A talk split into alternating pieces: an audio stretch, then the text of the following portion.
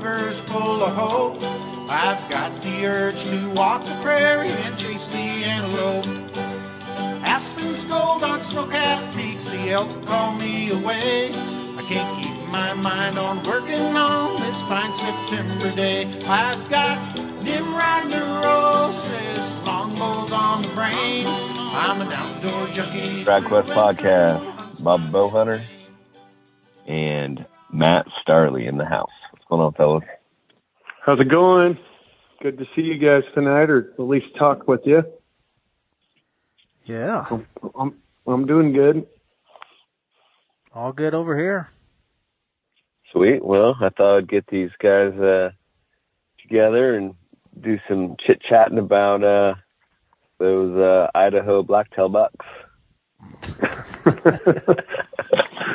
You don't have to. So you, don't can't have get to a tag for her? You don't have to lie about the state. Nobody wants to really hunt blacktails anyway. So I know, right?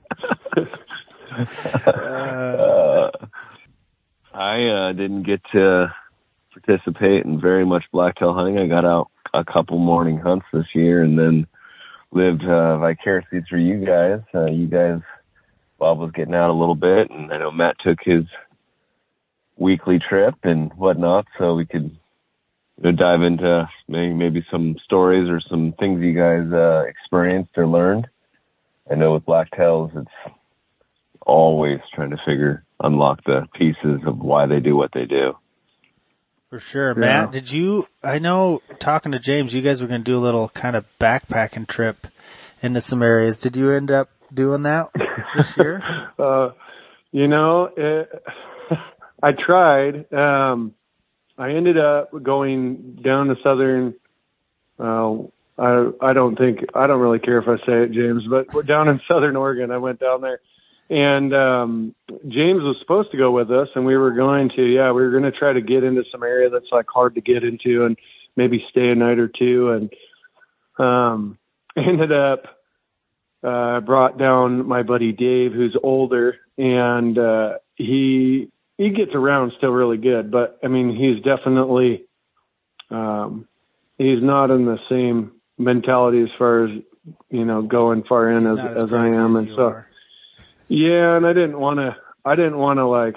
I don't know. I mean, it it would have been pretty tough, but we did actually. We were going to go in and stay the night one night, and on our way into the area, um, we actually were biking into this area, and uh, I brought an elec- electric bike is on BLM land, It's all legal and everything, and like as I was trying to get up the hill, um, my the chain on the e-bike broke like in the first like hundred yards, and so I ended up um, we ended up pushing in and just hunting like where we could get within a day's distance, pretty easy. Um, and then I just decided I was like, it was just so much farther to get in there, and with without the e-bike working, it was actually made it way worse because that bike weighs like way more than a normal bike, and uh, so it ended up not happening this time. But uh, we still did go hunting down there, and we had a great um, a great week of hunting for the conditions. Um, neither of us came home with the deer, but we did have some some good encounters, and I learned a lot. Um, I was able. This was the first year I was able to really. I kind of honed in that one sticking uh, climbing, you know, technique for hunting out of the saddle. I was able to utilize that and really test it out, and so that was really cool. I learned. Yeah. Tell like the people who don't know what that means, kind of just a quick rendition of what that means. One sticking with the saddle. Yeah, so as far as I'm sure a lot of the listeners have heard of saddle hunting. It's kind of similar to tree stand hunting, more or less. You wear like this, it's like an arborist tree saddle, like belt that you wear around your your waist and it straps around your legs. And basically, you're hooked to a tree um, by a rope that just lassos around the tree, called your tree tether. And um, from that, you can shoot. And there's quite a few things we could go down that road if you wanted to go, you know, talk about it more. I'm sure I would think that a lot of your listeners are have at least seen it. It's very become very popular in the whitetail world. Um, Yeah, but I think that I think that maybe a lot of people wouldn't know about the mobile um, aspect of it. one sticking version, the club that climbing method, and, and Yeah. how uh, lightweight it is. That's kind of I think a lot of guys do know about saddle hunting and know about uh, climbing sticks, but the one sticking is kind of a uh, unique way of getting up in the tree. Yeah, so that's what I was going to elaborate on was just the one sticking is your climbing method, and there's lots of different ways you can get up in the tree. Um, everything from some guys using um, like tree spikes, you know, and climbing up the tree to screw in steps to uh, climbing sticks, which are probably one of the more popular methods, to this one sticking is your climbing method, and it's also what you hunt off. It's also your platform. What I have is a it's an ultimate one stick from uh, Eastern Woods Outdoors. There's a, a gentleman over in the Midwest there that makes a lot of this stuff, and it's basically a lightweight climbing stick that weighs about a pound and uh, on the top of it, instead of being like a normal step, like on a climbing stick, it actually has a platform. I have that out on a limb, like I forget what the name of it is, but it's out on the limb one. It's about a pound and a half, and it's just a little angled platform that you stand on. I think it's And called the the Scout. The Scout. Yep, that's exactly Yeah. what it is. And then um, on the bottom part of the stick, I have a built-in rope aider that's three steps that hangs off of the bottom of that stick. So basically, um, how I get up the tree is I, I, I reach up about as high as I can, and I attach that stick to the tree, and I pull it down, and I've got this aider that's hanging down far enough for me to be able to step onto it and climb up to the top of it. And with my height, you know, I'm pretty tall. I'm like six five. I can usually get it up around that seven foot mark. Um, and then so when I climb up that very first move and I get up on top of it, my feet are at about seven feet. And then I have my saddle on. I have some ropes in my saddle um, that I've, I've got with me. And so I hook myself to the tree with the rope. And then I basically hang there and reach down, grab my stick, pull it up, put it back on the tree again, hook it on there, and I climb back up that aider again and I get up top. And usually I'm not like, you know, I don't gain a full seven feet again because you're hanging there and you kind of, you can only move it up so high. I probably get about another five, five feet or so. So usually when that second move, my feet are at about 12 feet, which for traditional hunting, I'm sure anybody that's, you know, shot out of a tree stand with traditional bows, you know, I've seen the advantage of not being up super high just for your shot angle and your bow limbs and getting a good um, ethical shot where you're not shooting super steep down on stuff. I honestly, most of the time when I hunted down there, I found that just two moves was enough for me. Um, and, uh, you know, you're hooked to the tree while you're doing it. It's really safe that way. And then when I come down, it's even easier because I have, you know, like 30 feet of rope that, um, that I'm attached to the tree with and I can just rappel down. I have a little belay device that uh, allows me to rappel down. It's really safe. You're when in the dark, you don't have to worry about finding your sticks. You're stepping down right. You just walk right down and pull your you pull your stick off as you come down. And uh, I mean, there's a lot of little details within that the uh, what I just described there that I worked out and kind of worked the kinks out of. And um, but my whole setup to get up the tree is seven and a half pounds. Um, that's including the stick, all my ropes, and the saddle. Um, I this year I got my backpack pretty well dialed. We were doing day hunting most of the time, so um, well, pretty much all the time we did day trips. So I had my like down jackets. I had um, you know uh, and my food. I don't really bring a bunch of water that time of year. It's cold and we're not moving a bunch. So, um, but I did have some water. And my backpack total weight was like 25 pounds, which was really nice because some of the areas we hunt were hiking in Eat. three, four, Yeah. five, six, seven miles, um, and trying to get into areas where there's just less hunting pressure and the deer numbers are better. And uh, you know, I this is all stemmed from I started packing tree stands in and just hanging them in during like the off season, which worked okay. But then I found that the deer are moving around. There are like some stands that were good one year were no good the next year, and so um, you know the ability to be able to move and just set up wherever that where you're seeing the sign is is really huge. And then so then I stemmed to doing a mo- you know like the mobile tree stand, and we packed around um, the Lone alpha wolf. lone wolf, which Yeah. by the time you get your sticks and that, I mean you're packing twenty pounds. 24, you know, 24, yeah. I think, without your backpack, just the stand and Yeah. sticks. Yeah, and my wet backpack, I guarantee you, with everything in it, was probably 45 50, pounds. yeah. You know, 50. I mean, Yeah. yeah, yeah 45 Yeah. would be as good as you could get it, pretty much. Yeah. Yeah. So it's uh the setup worked flawlessly this year as far as like getting up quick. I timed myself by the end of the week. I could get up in the tree, fully set up easily within 15 minutes. Usually, if I like things went smoothly, it might even be just 10 minutes. Um, coming down, I was getting down and, and fully ready to walk out of there in five or six minutes, um, which is like way faster than with the lone wolf. I was like 20, 30 minutes. You know, 20 minutes was fast with the lone wolf for me. Um, Right. It's just louder, clanky with the big stand. This is super quiet and just quick. You can get up there real fast. Have you done all day sits in the saddle?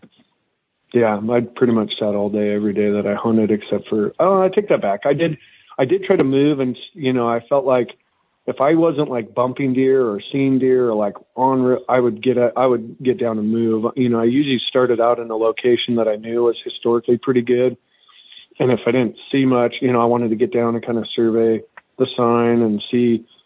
Um, see if I could, you know, bump into any deer, or see if I really was close to to where I thought they'd be, and so I did move, but um, yeah, I've sat all day. Dave, the guy that I took, had never sat in the saddle till we went down there, and I let him use my old one that I had, and he sat all day more than I did, and he's he's in his 60s, early 60s, and he uh, he liked it. You know, there were some aspects to it. The shooting part of it, he hadn't practiced, which came to bite us.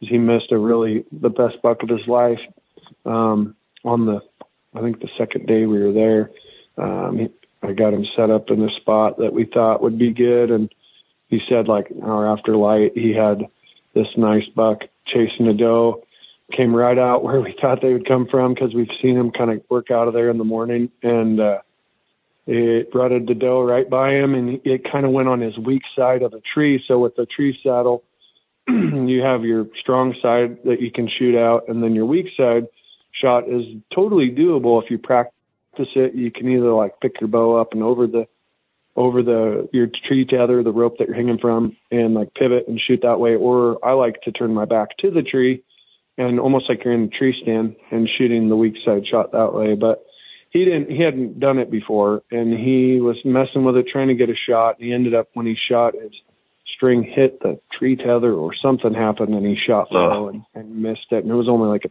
18 yard shot, but he Dang it. missed it clean. Yeah, so he was repl- and I told you guys- him. Ahead. Yeah, no, I I told him I was like I had him. I wanted him to come over and shoot from it before we left that week. I invited him. I was like, "Can you come over and come shoot?" And he was, you know, busy or couldn't come or something. And he was just like, "I should have listened. I should have done." You know, I was like, Yeah. well, you know, that's how you learn. Though. I mean, it's uh, you got to. Pr- that's one of the biggest things with it is you. You know, when you first start it, you do need to practice shooting out of it before You really go do. Yeah, you, I mean, I think you should probably practice with tree stand, but the saddle's more pertinent. Um, just figuring out like your, you know, those different shot angles, and and it, it's a little more difficult to to get into your back wall if you haven't, if you don't know what to expect. I mean, if that makes sense.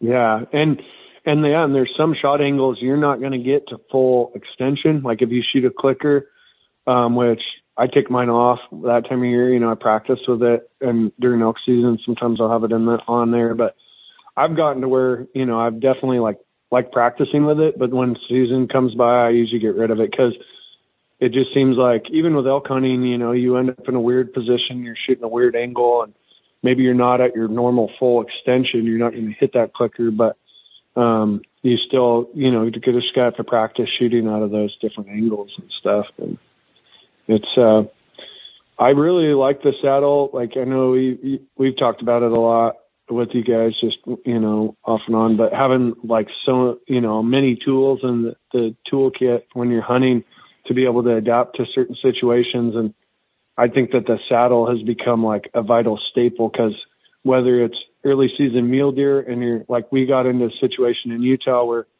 you know we were we were seeing lots of bucks.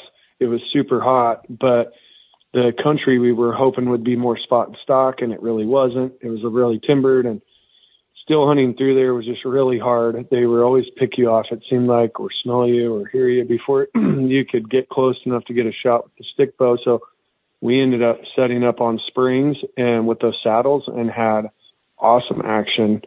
Um, so just you know having that with you when you're going on a hunt, you don't know if it's going to get really hot and the water's going to be key, or uh, if you're elk hunting and you find a killer bedding area they're going to every day and they're not talking really good, to get up in there early in the morning and let them, you know, with kind of like we do for blacktail, finding a way to get your wind to dump off like one side of a bench or something, the opposite mm-hmm. of where they're coming, um, could be a really good tactic to just kind of play the patience game when it's so hard to get opportunities at the animals with how hard they're getting hunted with calling and all these other, you know, uh, effective ways that these animals are getting taken. You have to really really get creative. I kind of I kind of went back and forth with the tree saddle and the tree stand a little bit, and the conclusion is you can't beat how light it is and how it all fits into your bag, and you do need to practice a little bit. But I love that you're behind the tree, that you're kind of hiding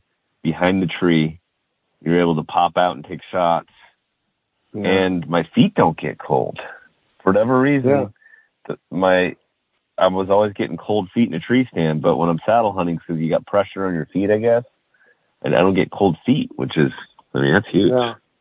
My feet always get cold, but they got way, really bad with in a tree stand. It's definitely not as bad in the saddle. I think, like you said, you're you're using those muscles in your feet a little bit more, and I think that helps keep them warm. Um, yeah, I mean, I couldn't agree more with what you're saying as far as the versatility of it, but it's, Bob uh, goes with a whole different setup. He uses the tree, uh, climbing tree stand. Well, I, yeah, I played with it a little bit. I don't, I'm not saying I'm a huge fan, but I got to okay. try the saddle. I know Matt showed us at the shoot this summer. Pretty sweet. I have to have to give it a well, shot. I'd be interested in hearing what your impression or your your likes or dislikes are with the climbing tree stand because that's what I very first started with and I've never gone back to it from the very beginning. But I know I have my reasons, but I'd be curious to see like what it is, you know, how you've been using it and what you like about it. Well, I mean, what I don't like is I, I just, I'm used to having my stand set, you know, like all, yeah. all the blacktails I've killed, I've, I, you know, I always had a stand set. So I, I like sneaking up in the tree, just, you know, whisper quiet and getting up there. I don't like clunking or even though that stands pretty quiet, I just feel like I'm making a ton of noise. And I don't know, it just kind of makes me nervous. But I've, I've gotten yeah. used to it, you know, like I only used it a couple sits this, this year, but I've, I've been using it. I've been kind of hunting late mule deer and, uh, I've been using it over there the last few years. Um, and you get used, I think like anything, you can kind of get used to it. It's got its ups and downs, but yeah, I still like to, I don't know, the areas I blacktail hunt, historically, I had to hunt a different area this year because they're still kind of closed down from the fires, but I spent a ton of time in there shed hunting and, and hunting over the years and it, you know, it seems like they move through the same areas. I mean, I've killed three deer off the same out of the same off the same ridge. I had to move a little bit because of blowdowns and stuff, but um, I just kind of like having it already set up. I don't know. I'm weird, but the no, I mean there's, nice. there's having that having that seven pounds or whatever, something you can actually pack around is definitely.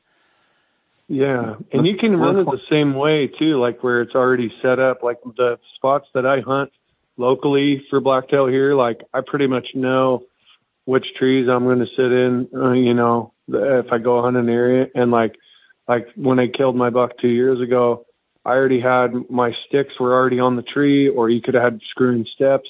And my platform's so little, I just bring it with me. So I just climb up my pre-hung sticks. It's really quiet. Boom, I put it in there, and and that that's the cool thing is you can you can have it kind of be pre-hung. You could have a stand there if you wanted, and just hang from your stand with your saddle. I'm not sure if that's where you're going to go there, James, but it is kind of nice to I mean, you could use a saddle even on a regular tree stand and yeah, shoot I think bo- bo- both ways. Pretty nice too. You know, for us, we don't have those laws. I think some places back east you got to take your stand down every day, and and Mhm. I've always blacktail hunted, you know, somewhat close to the house, you know, hour, hour and a half furthest drive, and you got all year to do your homework and get get one set up in the right spot. I don't feel like doing it the morning you're showing up to hunt is very wise, but I get it if you're traveling or, you know. Yeah. Yeah. And I mean, I think that, uh, the cool thing, I mean, there's many advantages to the saddle. The main thing, I guess, with like a climbing tree stand is the, the biggest thing that I ran across is there's almost every tree that you want to hunt out of has branches. Yes. And if you come to a single branch, then you either got to cut it or you got to like unhook it and move it above it. And at that point, it's just a hang on stand. I'm like, I, I just realized I'm like, I'm better off with hang ons. So I hunted with hang ons for a long time because I can just pull them up to the height I need above any, you know, and from what I found, like you want to be in the tree. You don't want to just go in the tree that has no branches. Like, oh, this is one I can climb, so I'm going to hunt here. Yeah. You want to be in the tree that you need to be in I, to kill. I, I got a good I would story think- about that. So my, I, I killed a buck one year out of a stand I had pre-hung and, uh, and my brother wanted to go back in there and he had a climber and, and I'm like, okay. And he wanted me to go with him. I don't remember what I was doing. Maybe I was going to try to film it or this was a long time ago, but, but so I go in there with him and I get up in, in my stand and he's got this fan, you know, he's all proud of this climber thing he's got and he goes up the tree next to me. Well, he can only get, you know, like there's branches, like you said, and he can only get so far. So he's like a little low than I would have liked him to be, you know, and I remember looking over and being like, yeah, nah, no big deal. But, but the way the wind hmm. works in that stand, I was just really nervous about it. So anyway, like an hour goes by and sure enough, out of the reprod and it's, and it's like 12 year reprod, 10, 12 year reprod. I mean, just dog hair thick and it wasn't raining at the time, but it had rained all, you know, everything's wet like blacktails are. And this, this buck steps out of the reprod and it's just a beautiful four by four dark horns and he stops on the edge and he's like 60 yards, 70 yards from us, know, mm. too far. And he stops and he, I remember he shakes the water off himself just, you know, from going through the, and you're just like, oh my goodness. It was like one of those foggy, misty mornings. And he stood there for a minute and then he smelled us and went right back into the trees. And I just remember thinking, man, if he would not, you know, we would have had him. mm-hmm. So ugh. Ah, It sounds it sounds Yeah. like the climber would be good if you lived in a place that had no branches. Well, I I'll mean, you- that would I'll tell you the I I hunted some timber company land this year because, like I said, my normal haunts were closed down, and it was actually pretty good in there because a lot of those trees are that certain age, you know. yeah, Yeah. the branches have all farms. fallen off. Yeah, it was, it was actually not too bad at all, and and one of the guys we ran to when we were whitetail hunting in Idaho, this old guy, he uses climbers, and um, if you're hunting the same area, you know, year after year, a lot of times, you know, you're you're going to use maybe the same tree, and when you go back, you know, you you already got a lot of them limbed, you know, over time too. So that's Yeah. another sort of advantage, you know, Yep. if you're close. Yeah, yeah. It definitely depends on where you're hunting and and how you're kind of going about it. I think that on the coast, the trees just have so many branches. It's so brushy. It's like you would just you would throw that thing away before you'd even want to use Yeah. it. And I feel like, but but down in like parts of Oregon, like the Cascades, they yeah that bigger timber. There was lots of trees that I climbed up that literally didn't have hardly any branches that I sat in that you could have used a climber in no problem. Um, yeah, it's. I mean, I think the advantage for a traditional archer just getting up out of their line of sight, whether it's an elk or deer or anything, that we I've heard you talk about it a ton, Bob. Like the you know the 99% of the time when when the gig is up is when you go to try to pull back and they see you and they catch you and being just up out of their line of sight. That's why I, I just you know I feel like it's such a, a a big thing with you know as a traditional archer like to be able to get good shots at animals. It's going to be a huge th- a benefit if we can figure out how to use this thing to get closer. I got- you know. Yeah. I got a good uh, question, Matt, um, for you. Being a guy that has some experience with you know, kind of well rounded, you know, spot and stock and calling animals to you and still hunting and call and uh ambushing and you've hunted mule deer and a little bit of whitetail and a lot of blacktail and rockies and rosies. Um, when you're ambushing, when you're saddle or tree stand hunting, do you feel a difference between the at least the deer species, like a, a blacktail and a whitetail and the mule deer? Are they uh, respond the same way as far as the way you're pattering pattering them or hunting them from the tree? Your experience? I think I think a lot of the tactics that like we've learned from a lot of the whitetail guys are very applicable. Um, as far as from like whitetail to blacktail, and then even with mule deer too. I think that more or less they're kind of doing the same things. Generally, you know, they're bedding in a secure area. They have a preferred food source that they want to feed in, um, and they have, you know, if it's that time of year, there's water plays a big part into it too.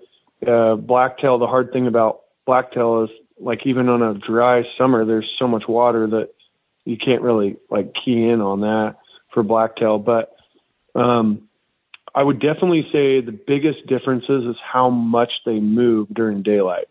And I think that um, blacktail, the thing that makes them one of the hardest, harder than the other species, in my own opinion, is because they don't move as much during day, the bucks, mature bucks don't move during daylight as much as like a whitetail buck would or a mule deer buck would. And I think even mature whitetail bucks and mule deer bucks probably don't move a ton during daylight during that specific time of year when we can hunt them, you know, as September, once they lose their velvet, I think they're all those species. You could probably, if you looked at mature bucks, you're probably going to see their daylight activity and distance that they travel go down.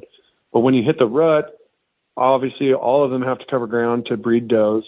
But the thing about blacktail deer is they're it is so brushy and thick and they have such a small home area that they can be moving around and feel comfortable eating and traveling through their whole like landscape and you never even see them because they just like stay in the brush unless it's uh you know, um, unless it's like right before dark or they're coming to see, you know, I really feel like the bucks just don't in outside of the rut, they don't really like coming into the food source, primary food sources until after yeah. dark. And that's the biggest I, thing why you don't see them is they just, they don't come to I've, the food sources till after dark. I've chosen those, you know, those thick spots when you're opening that, when you're hunting down south and more of that open ish country. So you kind of, find like the thickest stuff because you know that's what they're going to be attracted to. And you know, I've seen them where they just all of a sudden they appear and it's just their ears and their rack and they're in the thick stuff and you're like, okay, like he's going to come over here. And like an hour later, you're like, he's just frozen right there.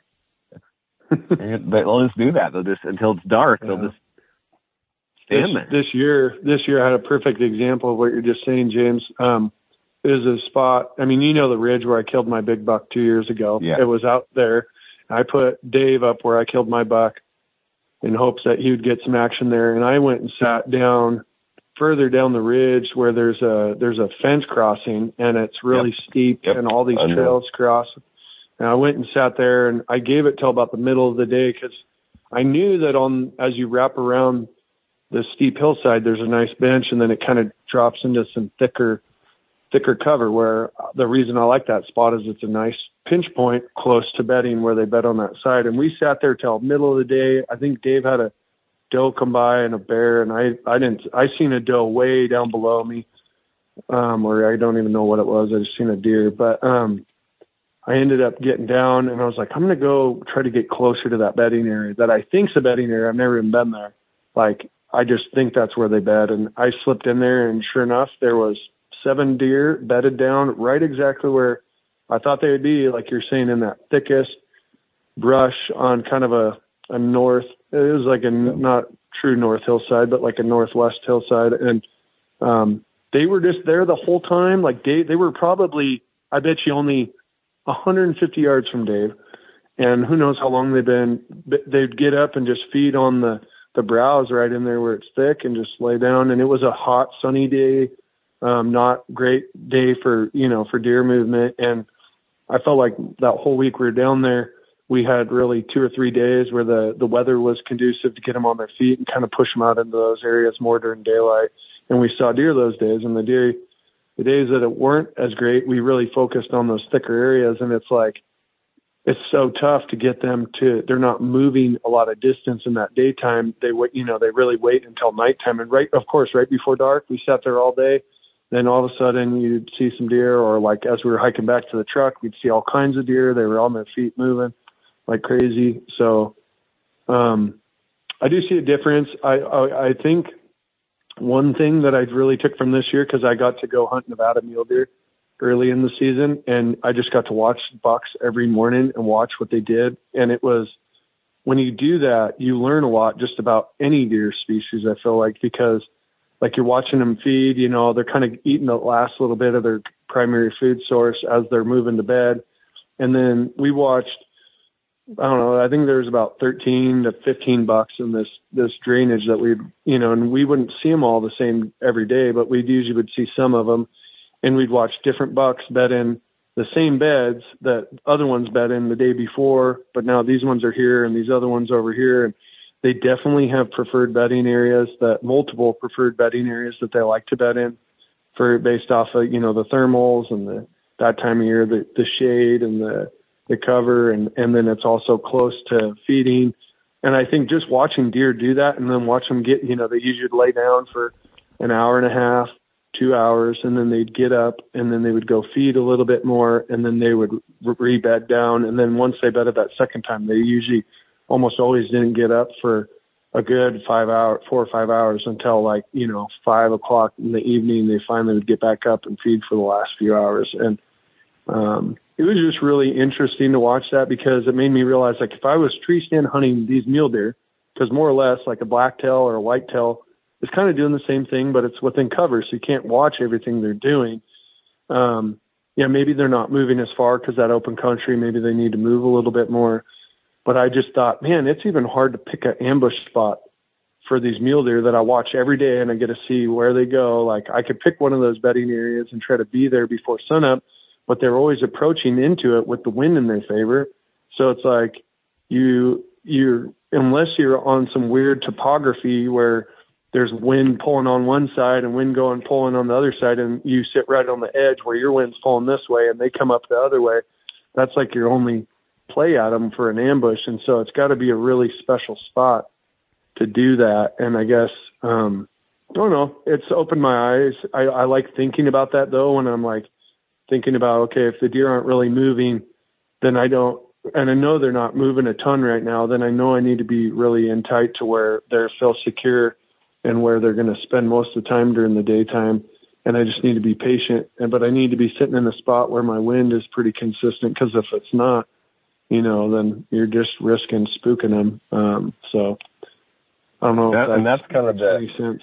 that could be the the difference of like what we were just talking about with Bob, like having those like awesome preset areas that are like the money pinch points where when deer are on their feet, it's likely they're going to possibly move through that spot versus when you don't have weather and you don't have the rut going strong, being mobile and being able to imp- you just kind of slightly move closer and closer to those thick spots and, and hope to get lucky where you catch them just up stretching their legs and feeding. Yeah. Yeah. And I, for right now, most of my action down on the late black blacktail hunt down, you know, when we're hunting kind of more of those migrating bucks has been more on those more high percentage transition areas when the deer are moving. Yeah. That's where I've had most of my luck. And yeah. so, um, I really this year, I really did try pushing in close to the bedding like that. And there were times where I was like, one point I had spotted a couple deer. I assumed they were going to be bedding on the spot I was sneaking in there super slow. I had seen where they had been eating acorns and it was really cool. Like there's fresh sun. You could see where they were like digging through the leaves and eating acorns. And so, and then it was right up the very top end of this really steep drop off where I really find a lot of deer beds are like on ridge points. I mean, it's no secret. Everybody kind of knows that. And then if it's like above a steep drop off, they really, especially if it's on the edge of some habitat change. Military crest, yeah. Yeah, they they definitely like to to lay on those areas. And one this one spot, I was like, I just need to get to this area on my map. I'm like, if I could just get there in tight, I'm pretty sure there's something bedded there. And I was like 25 yards away from the tree I wanted to get up, and deer was bedded, and I spooked it, you know, before I got to my tree. But it was kind of cool trying to do that. It's very hard though. I will tell you, it's like, you know, and Yeah, then getting was- there, you have to have the confidence that there's something there. So I felt like I was I- nailing down where they were bedding. I just getting in the tree without spooking them was the hard part for me, and and and having confidence that they were going to come by.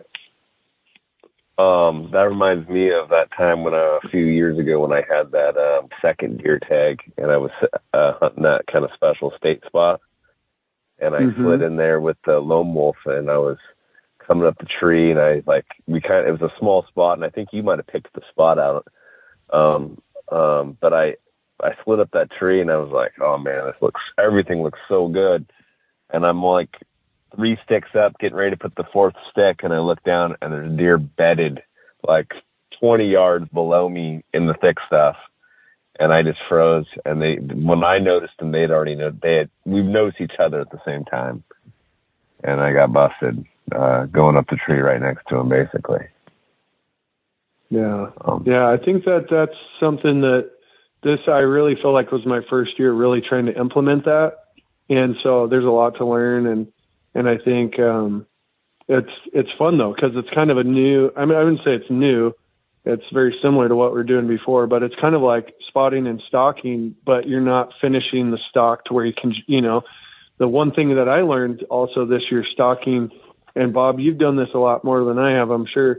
But like and i've listened to you know the guys that are really good at getting mule deer on here that you guys have had on. And of all the bucks that we could get within bow range like 20 yards 30 yards pretty easy as a lot of these bucks in nevada. But we it was so tempting to be like oh I just if i get right here i can i can shoot him you know in his bed. But the to get to where you can shoot those bucks in their bed has to be like the most ideal perfect scenario and they almost always are going to pick you off before you pick them off or, or get a shot at them i got one shot at one in their bed and i stalked i don't know how many bucks i probably stalked seven bucks. And uh i tried doing it on many of them and the ones that we had success on were the ones where we sat and waited for them to get up.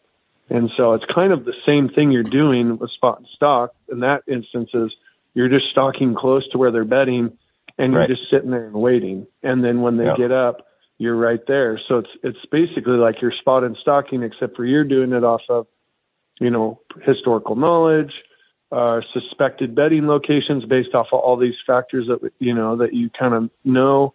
Um, and I found that you can get to where you can start to dial in those bedding areas pretty good, especially if um, I don't know if you know you're in an area where there's quite a few deer, but Yeah, and if you get busted and it's not because of wind and they run off, a lot of times you'll see other deer run by. Like you're in a good spot. Like you shouldn't like give up on the spot. I've I've said it before where I get busted by a few deer, but then I'm like, wait a minute, more deer are coming. Like they're just you know kind of running running through. yeah. Bob Yeah, the Bob tough- goes places where you only see one deer once a week, right, Bob? Yeah, sometimes. yeah.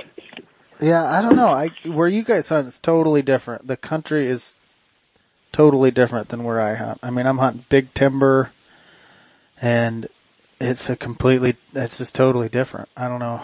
I I Yeah. Are there many cuts up there? Or is it mostly uh, there national hasn't been since the 90s basically, you know, they're all grown over now. Um Hmm.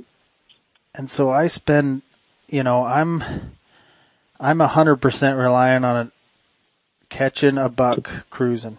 All the deer I've killed, that's what's, that's been a buck. So you're hunting topography, 90% Yeah, topography, like, Yeah, and I know, you know, like I said, I spend a lot of time just stump shooting, shed hunting, and and I know where you know the the beds are and these patches of timber and on this ridge and that ridge, and I know from tracking them in the snow, like mm, that.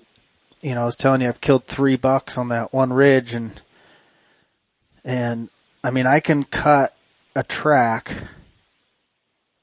on that same ridge within a couple hundred, and I've done it many times within three or four hundred yards, and and that buck will eventually it'll go by that spot, you know, like that's just the way it's the way they go through so, there, you know, and I've done it many, many yeah. times and that's why I finally put a tree stand there and then, you know, and, and it's not many deer. Like there'll be times that, that the, they're all hike into there and there's no tracks and I'm like, well, there hasn't been. That is a, such a golden nugget, um, Bob, like that right there, what you just said. I feel like for a listener, like if you're, if you're trying to figure deer out more, like one of the most valuable things we just, I, I was talking to, I think I talked to James about it, but another buddy that hunts whitetail or Washington blacktails. And we don't get snow on the coast very often, but it snowed here on Christmas. Mm-hmm. And every time it snows here, like one day of scouting in the snow for me out here is like three years of yeah. Yeah. trying to follow, you know, and if I were as good as James, uh, you know, or like Preston or some of these guys at tracking, and like really spent spent more time, I probably could could get better at, at, at deciphering what I'm seeing on the ground. But the snow, obviously, it's a lot easier. Yeah. And I went out. I went out the one day just right after Christmas to go scout out here because the snow is going to be gone in a couple days. And I just got out and got on tracks and followed them and followed them. Oh, and they're in bed, bed, bed, bed. All these areas of beds that I'm like, well, gosh, I see why they bed here. Nobody, I don't think anybody's ever walked in here in the last because it's just a jungle to get in there but on the other side of this ridge, it's kind of nice, and you could see how they like to like all these tracks. Oh, they all cut like you're saying they all kind of cross in this spot, and then um, I don't know. The it just gives you so much information that otherwise beds, especially here on the coast, are hard to see sometimes because the foliage is so regrowing all the time. You get needles falling more. There's just there's more debris on the ground, you know what I mean? Yeah. Um, constantly falling on the ground. So it's covering up their beds more. Um, so you can learn those. And here where we're at, these bucks aren't really migrating like where you're at. Mm-hmm. Although I think even if they're migrating, it's valuable. But I think if you have the ability to scout in the snow, like that is hmm. hand far, that's the most valuable thing you could ever do. And I'd be interested to hear your take on it because I, I mean, I've just been thinking about like what is the best time to do it. Do I want to go on like a fresh snow when I know that? I mean, if you're hunting, I like a fresh snow because you can tell the tracks are fresh. But if I'm trying fresh to find snow. a tree stand spot, I like oh, a, I, I like mean, a snow that's like 36, 48 hours, yeah, several yeah, days old. Because then you, sign. yeah, just then, then you can see like because some days you might it might be a coincidence that these deer moved all moved through this area. But if you have like a week's worth or two weeks worth of snow that's still there, and you can look and see like, holy cow, look at all the tracks that are piling through this area, and it's always like that. You know you're in a good also, high percentage area. You also got to be careful in the snow too, and doing that because you got to remember, like we talked about earlier, most of those tracks you see are going to be made at night. And that's where yeah. when I first, when I was in my late teens and I started driving and going up hunting and in the Cascades here and you would see millions of tracks down these skid roads in the snow, you know, and I'd be like, oh, this is the spot, you know, and gosh, I can't tell you how many times I sat there and sat there and sat there in these places like an idiot. But, you know, like, like we talked about earlier, even during the rut up there, like, you know, it's, I, I think you know, every big buck probably has two or three days where he slips up a year where you're going to see him anywhere, you know, crossing a road, wherever he's, he smells it in the air and he's, he's an idiot. You, you, you know, that's going to happen a couple days a year. The rest of the time, you know, those deer are smart even during the rut. You know, it's going to be right at, you know, and they're going to be in cover still, you know, so that's, yeah. that's something to learn too. And that's where I think going out in January, February, March, April, like, you know, after the snow melts, but before the spring green up and you can see all the trails and you can see the beds and you can see rubs, yep. like that helps a lot too. And, and, you know, like also up there, there's, there's places that are so thick you can't hunt, you know, and so not hunting the open areas that, that trick you into all the tracks in the snow and then also yeah. just riding off certain areas and being like, well, th- there's no use wasting my time here. You know, like you yeah. have to, you have to hunt where you can walk through, you know, cause there's a lot of those, the reprod up there that's so thick and they, they definitely get in that reprod and they will, you know, obviously they're secure in there, but you're not going to do yeah. anything with them. You got to be smart about it and wait for them to slip up and, and slip through the spot you're sitting, you know, so. Yeah. Yeah. Um, so I want to ask you a question in lines with what you're saying.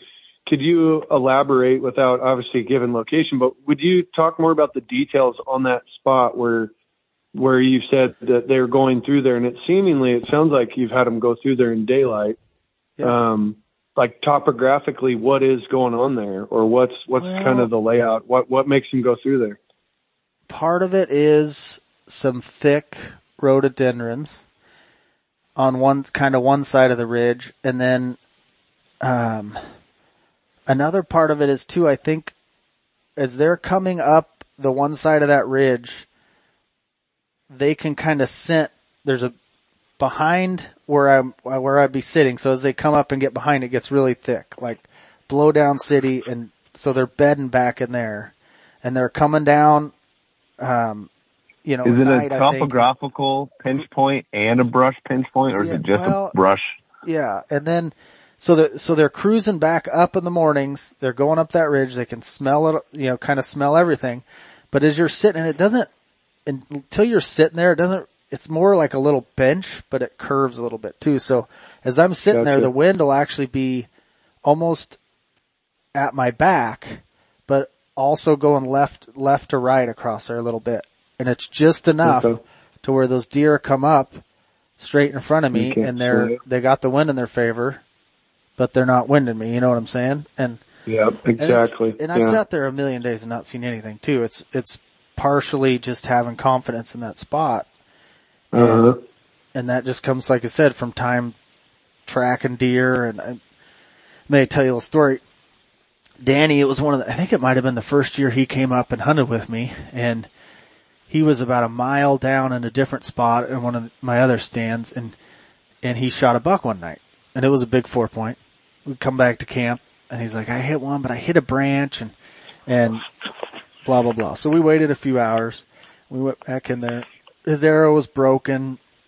We found it. There was a little bit of blood on it. It just real fishy something, you know, we're like, this isn't good. So we'll come back in the morning. So we came back the next morning and it had snowed like four or five inches and we, mm-hmm. we were able to get back on the Bucks tracks. It wasn't bleeding very much, but we found where it bedded down that night and then it got up and it like shook off and every time it would bed down and stand up and shake off a little bit, there'd be some little speckles of blood. So I don't know if it was like top of his back or low chest or leg or what. It was just, so we followed him because we had fresh snow. You know, there wasn't any blood, but we had fresh snow. And we we zigzagged all around this ridge.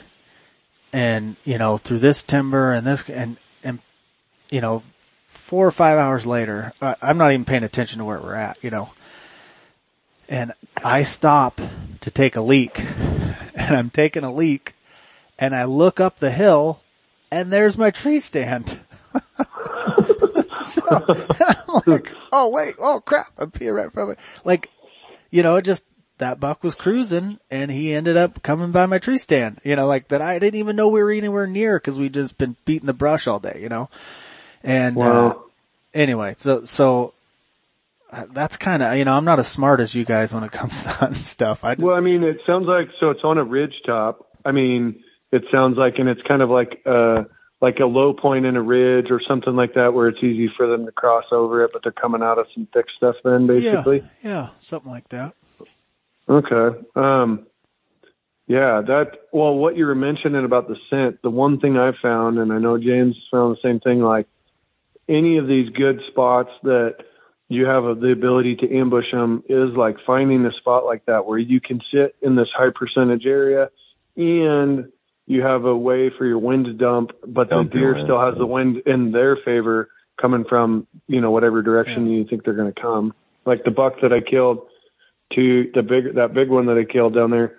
I was sitting on the edge of where it was a steep drop off down in this creek bottom, and my wind would get pulled down into it. And I was on like literally, I was on a tree that's like just off of the edge, and I was up in it. And then I was shooting to this bench where if the deer came from the other side, like you were saying, they, they had the wind in their favor until they got right to where I was at. And that buck came in to my rattling and was like looking around for those bucks. And once he knew he couldn't wind them, you know, or smell them, he would got kind of suspicious. And that's when he turned to leave and I got my shot. But it's, uh, I don't know. I think that's the key is when you're getting up there and it's hard to really know what the wind's going to do until you get up in that tree and you start, you know, that milkweed is yeah. super valuable or whatever you I've use sat, for when the I've sat several, you know, I've put up several stands that, and some of it is just spending time, you know, like you, you might sit in a stand one day and just have a weird day with the wind, you know, we're up in the mountains, but then if you sit there a 2nd mm-hmm. day and the wind's still blowing in circles and then the third day you're like, okay. And I've had several places that were awesome. I know the deer went through there, but the wind would just swirl in those spots and never see anything, and you just gotta you gotta pull the plug and give up on them. But I will tell you the the biggest buck I've killed with my recurve, it it was going with the wind at its back. I mean, the opposite of what you would think. Mm-hmm. And he was yeah. just he was cruising. It was right at daylight, and I think he was just moving locations and. Yeah. And so, I mean, there's no hard, fast rules. We all pretend. No, there really is. There really isn't. No, that's a good point. And, and I mean, they couldn't fall walk with the wind in their favor all the time, or yeah. they would they would not get to where they want to go. You know, like it doesn't yeah. work out that way all the time. Yeah, and so, and they do a lot of J hooking, and so w- when they do a big roundabout J hook, there's if they're choosing a bedding area, they're gonna be walking at some wind. point across yeah. wind. Yeah. yeah. When um when me and Alexa we were up on top of that mountain, you know, took her on those youth hunts and, and, um, we went through there during rain and we seen a lot of tracks. I actually, I think took a picture, a few pictures of some big tracks up there. And then we came back like a few weeks later and there was just a skiff of snow. And it was like, oh, that, those few crossing areas, there was even more tracks. Well, there wasn't more, there was just more obvious because of the snow. And then we came back a few weeks later and there was a lot of snow and it was snowing, we actually found some lion tracks and we were following those lion tracks. And while we were following those lion tracks, which I think the lion tracks were like eight hours old, an hour to 14, I don't know, older, like half day old, but a fresh buck was running on top of those tracks. And so after we gave up on the lion tracks, we're now walking back and I'm noticing where that buck so I was like, well, let's follow, backtrack this buck. And that buck was like classic, bedded up on the point, and he saw us visually coming, and then took off down the hill and ran. Yeah. Um, and it was Before, really cool. You didn't, even, you didn't even know. Yeah, you didn't even know. Yeah, I mean, he, he had spooked, yeah. and you guys never even saw him, right? He was gone. I knew the tracks. You know, we never saw him, and the tracks were so fresh. And I kept telling us that these are so fresh, like he's running from us right now. And um, and then so when we backtracked it, you know, half an hour or 45 minutes later, when we gave up on the tracks, we're coming back. Uh, I decided to cut up the hill where he came from, and sure enough, went right to his bed. And I and mm-hmm. I and I mm-hmm. leaned down and I looked at our tracks in the snow coming down the skid road, and I'm like, yeah, he he saw us. We never seen him, and he he hit the hit. He just snuck down our way and then beeline to the thick stuff where the lion had been walking.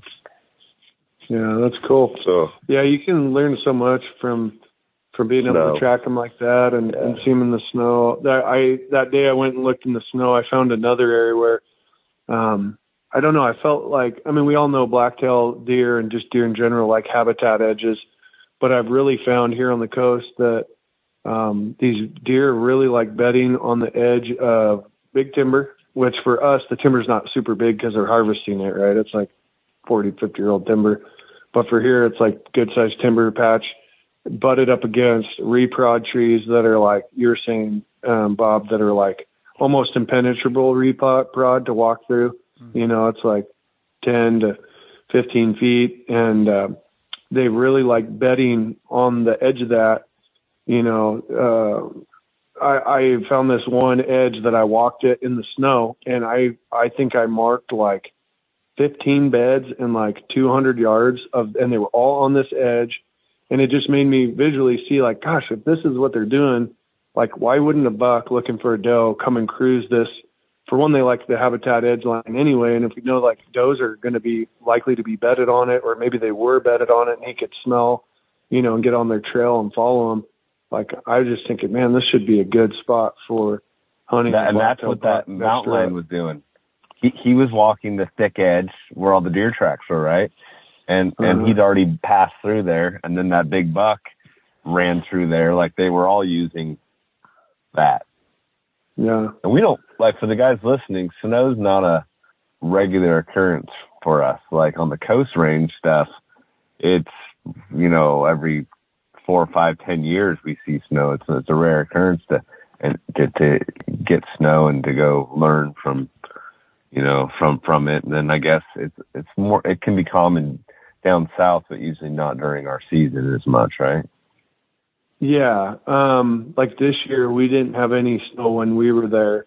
It didn't snow yeah. till later, like when you guys had the youth hunt. But yeah, I tell you what, I definitely. I mean, I know you guys and most of the listeners have probably hunted in snow at times when there isn't, and know the difference between the two. But when yeah. you're hunting a blacktail, like that is probably one of the biggest challenges with it. When you're not in, you know, most of the time here on the coast, especially, you're just like you don't get those ability opportunities to to learn what you do in the snow very often. So it's pretty. Yeah. I went and hunted Idaho at whitetails, and we had hunted in the snow pretty much the whole time, and it made following sign and reading sign. It was like so easy and just a no brainer. It was nice. And then when you see a scrape in the snow, it's like like a red flag, just saying, "Hey, look here." You know, I don't know. It's just that was another big difference, I guess, to kind of go back to your question, James, about the difference between the deer is like, you know, whitetail leaving scrapes when I've hunted whitetails, like that is a huge advantage um, compared to a blacktail deer that I think a lot of guys,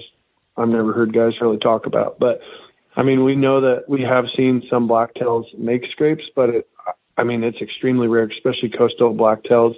Um, but they do have them. I know they do. I've seen them. They have licking branches, but they don't they don't do it as much as a whitetail deer does. And um, I think that they do more scent scrapes where they're not actually scraping the ground, but they go and they piss on their hocks and they mark it, and then other bucks come there and rub it. I think they do more licking branches and just leaving the scent versus they don't really paw the ground yeah. up to where you can visu- visually see those areas. So it's harder for us to find them.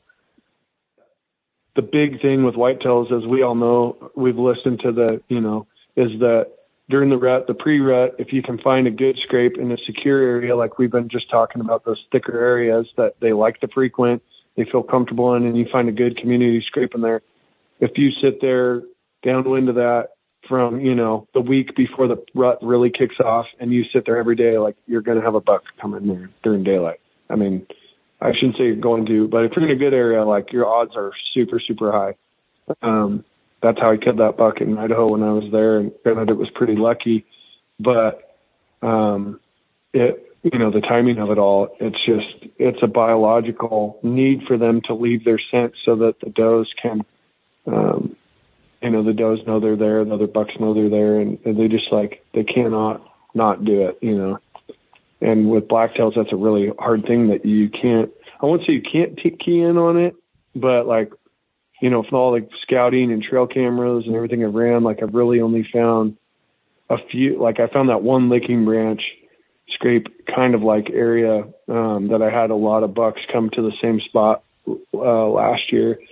But then it got logged this year and it's gone. So it's like, you know, uh, that's another thing about the coast that's so tough is you learn an area and in 30, 40 years they're logging it again and it's it's constantly changing every five years. So you never you know, Jeez. versus like versus like the Cascades, you know, or like Southern Oregon, the terrain stays the same. I go to the same spots year in and year out, and they're the same, you know, every year, more or less the layout of them and, and the way the animals like to use them. But yeah, it makes me uh, it makes me think about my luck this year. My buddy had picked up this 40 acre chunk that's like next to town by the cemetery, and it's just a, a little house he's remodeling and there's an orchard and just brush everywhere. And I'm like starting to scout it and I'm to need to cut some trails into the blackberries to try to figure out what's going on. I'm starting to see the biggest freaking historic signpost rubs. And I'm like, oh, calling Matt all the time and Bob and tell him, oh, there's a giant here. Then my buddy who doesn't hunt, who gave me the permission to hunt it, goes, "Oh, you're gonna love what we did. We just cleared the property." And I go there, and it's like they they're gonna they're gonna build lots. they literally moonscaped, made it like a park. And I was like, "No, you gotta be kidding me!" Like they just took all the habitat out completely. Um, they did end up seeing the giant buck running around when I was at work, of course. But that's how, that's how yeah, they made a nice nighttime feeding spot for them now. That's what they did. They made a nice nighttime feeding spot and displaced them to the neighbor's thick brush. Yeah. They like the thick stuff, that's for sure.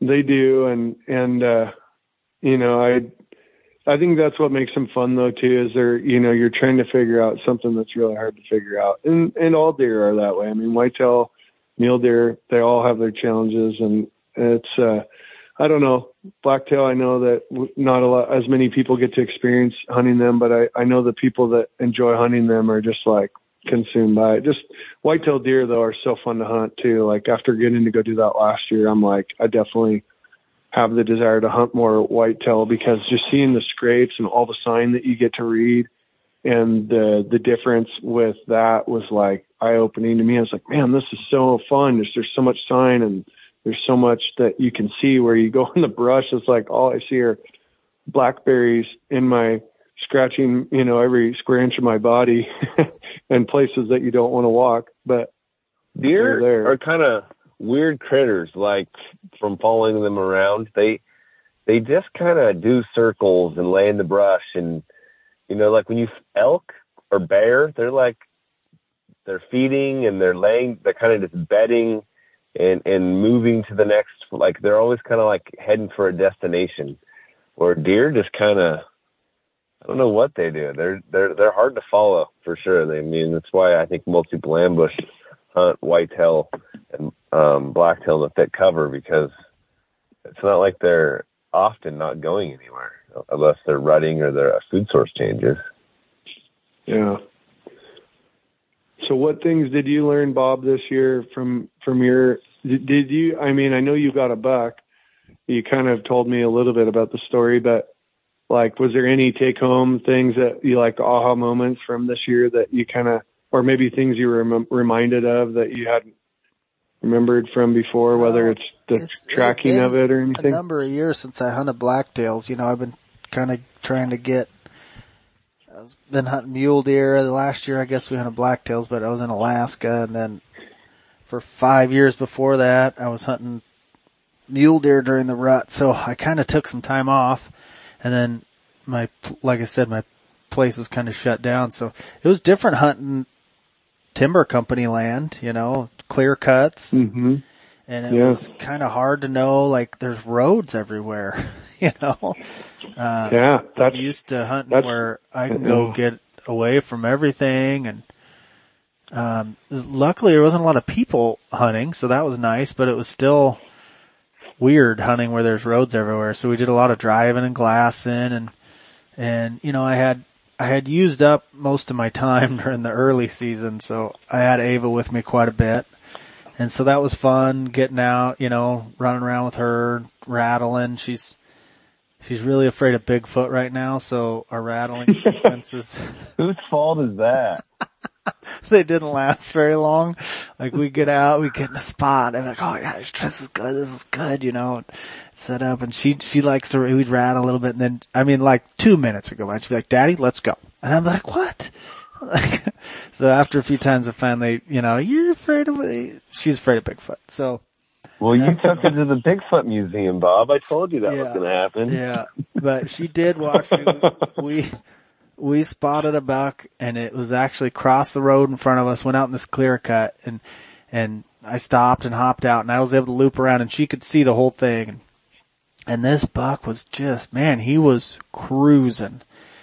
I don't know, this is three or four days before Thanksgiving and, and, and I, oh, I, I had a shot once, but it was like he kept kind of moving and moving and he stopped and it was a little far. I'm not shooting real good right now because my shoulder, so I'm trying to keep him pretty close. So, so I ended up going out, I kind of looped around and got in front of him and sure enough, he cruised right by and, and, and he was going straight away from me. So I just, I almost kind of ran around. It was only a, you know, it was a little fork on but I kind of ran up to, and I got right behind him. And so she's way back down the way in the truck, but she could see me draw back and everything. He turned, quartered away and I stopped and looked back. I let go and then he turned away again and, and left and my arrow went right by him.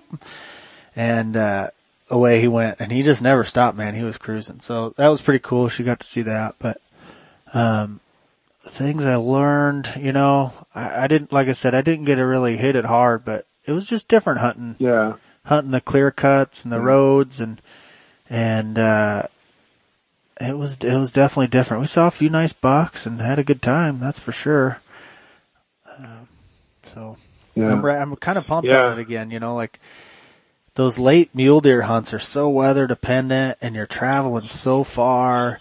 I really miss scouting, you know, and I used to do Yeah. a lot of that for blacktails and I'm, you know, already. Didn't well, your uh, buck give you the slip on the recovery? He Oh, learned you a lesson, didn't he? yeah, it wasn't the greatest tracking job. So we, we had snow that day actually, a little up high. And so, uh, buddy was with me, my buddy Brian, and we were going up to get in the snow and, and the bucks were rutting that day. You know, we're going up in the dark and the headlights and there's, we saw a couple different bucks cross the road and we're like, oh man, it's on. And so we actually stopped and waited so we could glass a couple of these clear cuts on the way up and, and, uh, so we waited for it to get light. We're cruising and up above us, uh, up ahead of us, we see, uh, buck chasing some does. So I hopped out and I, I circle around this little corner and couple does cross, come over, and then the little buck comes across and it was about, I don't know how far, 20, 25 yards. And I shot and I just, I drilled that thing and it took off running and, and I'm like, man, I just shot it in the heart, you know, so it bails off and it goes into this clear cut, but it, you know, it was several years old, so there's brush and everything. And, and I walk back down to the truck and I'm like, man, I smoked that thing. And, and, and I'm like, let's, you know, let's leave him for a little bit, let him rest and let's go up and, and see if we can cut any fresh tracks in the snow. So, so we mark the spot, we take off. We go up and, uh, we didn't cut any fresh tracks and we glass for probably an hour and a half or something. And, and we were like, oh, I'm like, all right, we better go get that buck. We come back down and, and we we start looking and and right off I'm not real concerned with finding a bunch of blood. I just kind of you know go the way he went. I'm like I'm going to make a little loop here and he's going to be piled up. Well, it's always way thicker than you think in that stuff. And so I start making loops and bigger loops and and Brian's making loops and man, we're like, what the heck? And we go back. We're not finding any blood and and man, like four hours later, we're like, we have almost given up. And, and Brian's like, man, that, you know, something's up. I'm like, I know, I know I drilled that thing, but I, I didn't get a lot of penetration. We found my arrow. Um, and so I'm thinking, now I'm thinking maybe I hit, like brisketed him or something, you know? And, and so we start, and, and it, uh, thankful to him, like I wouldn't have found it if it wasn't for him. Like I usually do not give up ever, ever, ever. And I was, I was, I just like, man, we have looked everywhere. I, I don't know where he could have went. Like if I hit him where I thought I hit him, there's no way he made it out of this area. You know what I mean? And we had checked Yeah. that whole area. And so we kind of, and then we found like a little drop of blood there where it went across his cut bank and he's like, okay, this is right where you shot. Like he's gotta be, like if he's bleeding right away, something's up. And I'm like, and so then I'm like, I agree. Like, yes. And so we start searching again and again and here the loops, we start making bigger circles. You know, Brian's trying to stay on the blood, but there's no blood and, and it's just a jungle. And pretty soon I hear him go, Hey, I found some blood. And I'm like, Oh, okay. You know, I'm a counter yards away and I walk back over there and he's right, right by where I shot it, you know, maybe 50 yards. And he goes, I go, where's the blood? He goes, oh, it's right there by the antler. and this deer had piled up in this salal brush, like right there behind the stump. And the whole Oh time my we were walking in circles around it. I mean, it didn't go 50 yards and it was laying right there. Oh my gosh. Oh my goodness, that's embarrassing. Uh, and I shot it right in the heart. It was awesome. But anyway, that just goes to show you those blacktails, man. They are, it's brushy. So. Yeah. Yeah, that is a really tough thing about re- tracking them in the brush is really hard if Yeah. they're not bleeding.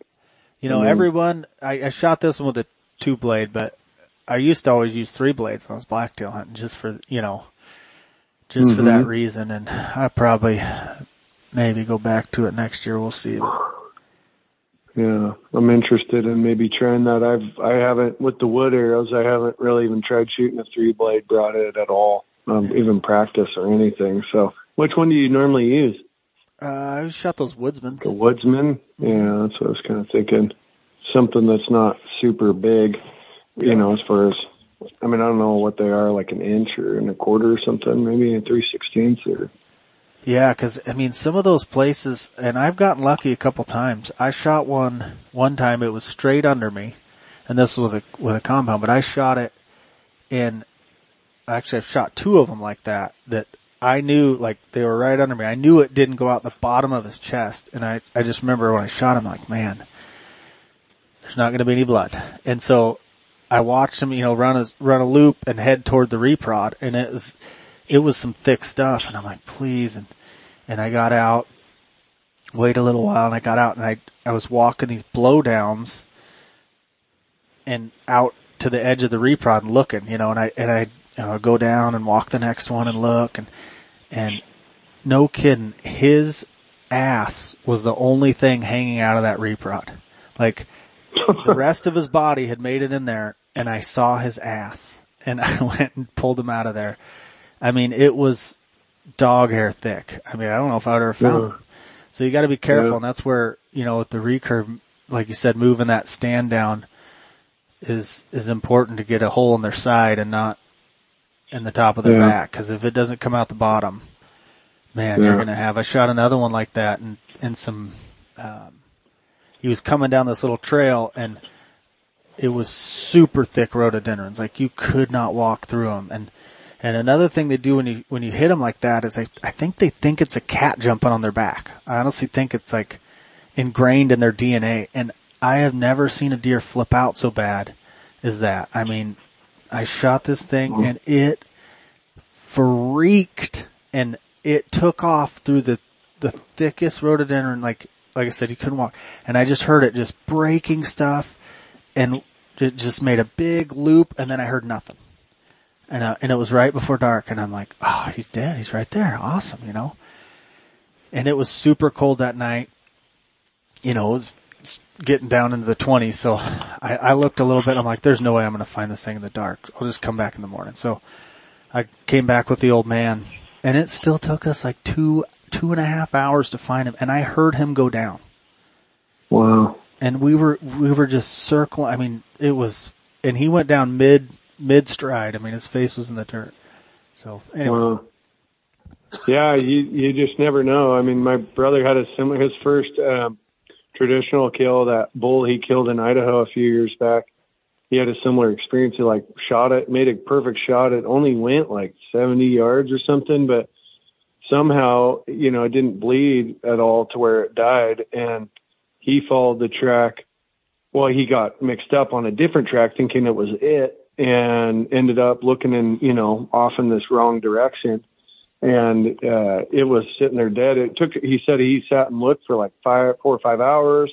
He ended up having a buddy come and meet him and they came back there and they went, they ended up going back to square one, just thinking like, what happened here? And they found that other, they found the other track and went over there and walked right to it and it was dead. It was like sitting there, like right by him, like you said. So I think sometimes, you know, when you get stumped, you just got to come back to the, the same spot and really try to sit and work it out. James is really good at that.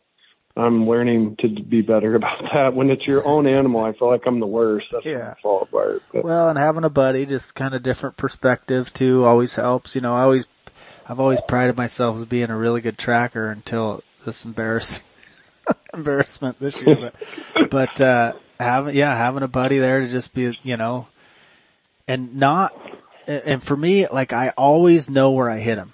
Like my brother, he may or may not get a luck fever sometimes, and it's always kind of an experience. But I always know where I hit it, and you know, like I doubted myself, which I should not have doubted myself. You know, like I knew where I hit it. Mhm. I knew I drilled it. I knew it didn't go far.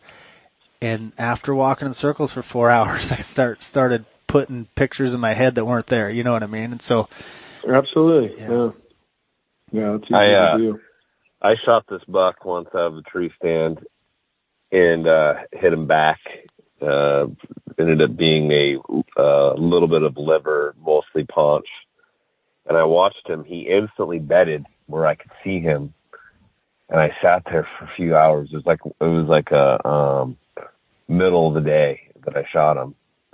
Um, and he bedded down and uh, another deer came by and he got up and he just couldn't do it and he laid back down and I could not get another arrow in him. I had to like I leaned out.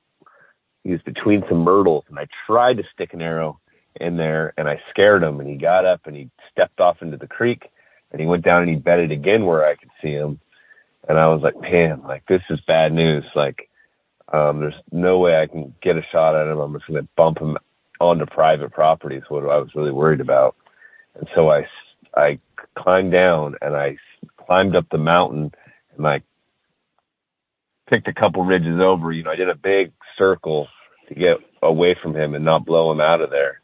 And there's a road down there below where he was at, but I normally don't park down there. So that morning, anyway, long story short, I pulled in there and parked on the road and I was like, all right, he's dead in this creek. I know exactly where he's at. I know where exactly where his bed's at. And I go over to that bed and there's dark blood in it and there's guts and that arrow's there.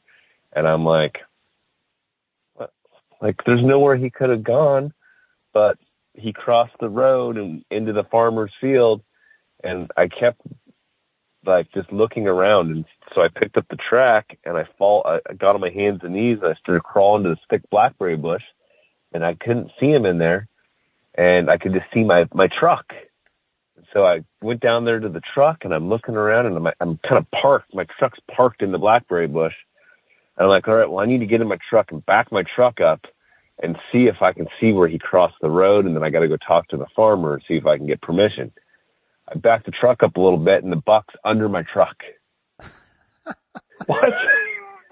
Dude, I'd been looking for the buck for like two hours. He literally got up out of his bed, went down the creek, and he got into this thick, thick bramble but, and laid down embedded right next to the road, next to the culvert. And my truck, I, when I pulled up, there wasn't enough room on the road because there's nowhere to park there. There's no really, you just kind of climb in there. so you, it's not even how I go to my you- tree stand. you later drove down there, right? After you shot him, right? No, I shot, I shot, I shot him and I snuck out that night and I left him overnight. Okay, yeah. And, and I, and my, my truck was parked like a couple hundred yards from there originally. Okay. So, yeah. but that morning when I came in to look for him, I knew that he was going to be dead by this creek that's by the road. And so I just went ahead and pulled, there's not even a place to park. So I kind of just, you know, got my truck off the road and into this blackberry bush and, uh, I'm looking for him everywhere. And I'm even kind of walking around my truck, kind of looking around and I'm like, God, where, you know, I kind of climbed under there. And when I moved my truck, he was, I hadn't run him over, but he was under my front bumper. so I turned the truck around and gutted him out and loaded him up whole. Nice. Oh my gosh. Well, that's another. Yeah, if only you would have looked around a little bit before you went and looked in the creek, you would have saved yourself a little bit of, but you learned some It- tracking skills there. yeah, if I would have if not let the, I guess the moral of the story is I let the thick blackberries scare me out of tracking them. And Yeah. I tried to skip from where I couldn't crawl to past my truck. And I was like, Yeah. he's, you know, uh, he, I got to figure it out. Well, that's a, that's where he that's was a at. huge, yeah, that's a huge learning point. Don't ever eliminate where they're going to go based off of what seems easiest. Yeah. I, that buck that I killed two years ago that you kind of encouraged me through, James, was like the best tracking job I've ever done. And I got, I kept following the main trails, you know, and there was no track in it. And I hit this, the, the main spot where I lost the track for the longest time. The, the trail that he was on, he went in on forked and one went to the left and one went hooked down into the right. And the trail to the left had tracks going the other direction in it. And the trail to the right didn't really have any tracks in it at first, but then when I got down below there, there was a big tra- like buck track in it. And I'm like, oh, he went down here, so I follow it, and I lo- ended up losing it because it got into where all these other tracks were and it got really thick. And I looked and gridded all around there, couldn't find anything. I'm like, I'm to go back to where I lost it. Um, and I went, and then I got to that junction and I go, what if he went straight here instead of like going on a trail? What if he just went through these ferns? And so I peeled the ferns back and was like kind of feeling in the dirt and I could feel like his track. And sure enough, I got and saw it come out the other side and I ended up following it from there. And I lost it a, a couple other times where I had to kind of come back to it where he jumped over, he went to a bed and there was a big like thing of logs and I couldn't tell where he went. I could tell he went into there, but I couldn't really find it coming out. And I'm like, maybe he jumped over these logs. And sure enough, I, I climb up over these logs and look and there was his track there. And so it was like twice where things that I swore he's not going to do it, you know, cause he's Right. hurt or whatever. But the, when they're hurt and they're trying to get somewhere, I mean, even if they are hurt, they're mortally hit. They have enough energy to and and fear and adrenaline to go through anything. Uh, You know, you can't rule it out. You just got to look everywhere. That's They the can do some big the- bounds. The beauty of the snow. Yeah. That really helps. Yeah. You yeah, I know. I know. It almost makes me want to just like I'm only going to hunt in snow. Like I'm going to go wherever there's snow and just hunt there because it's easier. But, But you, you, learn. kept going. You kept going back to last sign and and working it out, and and you recovered that buck, right? And I, I did, yeah. It was, it was literally 350 to 400 yards of no blood. I hit him in the guts. I hit him in the stomach, actually. And, um, there was seriously not like there was a few drops of blood where I hit him, and then he went up and went through this muddy spot, and I had his track there. And the one other thing I learned from that experience is like when you get to where you know you're on their track, is like really analyze it and look at it because looking back at it, when I lost his track at that junction and I went down into the right and I saw that big buck track, that track was way bigger. It was rounder. The it was and there was a couple big bucks in there, but it was the track. His track was really long and slender and pointy, and it almost like when he like would just almost sometimes I'd only feel just the tip of it in the leaves. I could feel it or I could see it, and it almost looked like a doe track because it was so that's why I was like I was doubting it the whole time, but I found some of this this green like like diarrhea poop looking stuff that was fresh and I'm like I'm like this has got to be him, you know, like this looks like a sick deer's, you know, diarrhea. And sure enough I fo- followed it and I lost it a couple times. Like you said I kept coming back to it and like I could not believe it when I I walked and I like the track went right I walked right to the buck. Like he was right there and I'm to me it was like holy cow, like I was actually on him this whole time. The whole time I didn't even like I was starting to like lose belief in that I was on him, but I like we I had nothing we else talking. going.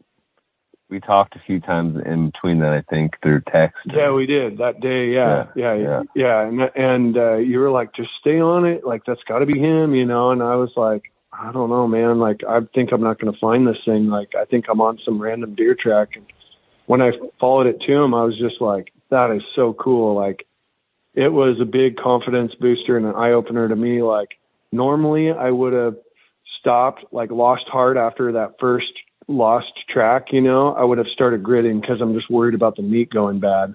Yeah, And- like your buck from the year before that, you were grading and you showed me his last track, and I was like, "Well, that track's a lot different than all these other tracks around here."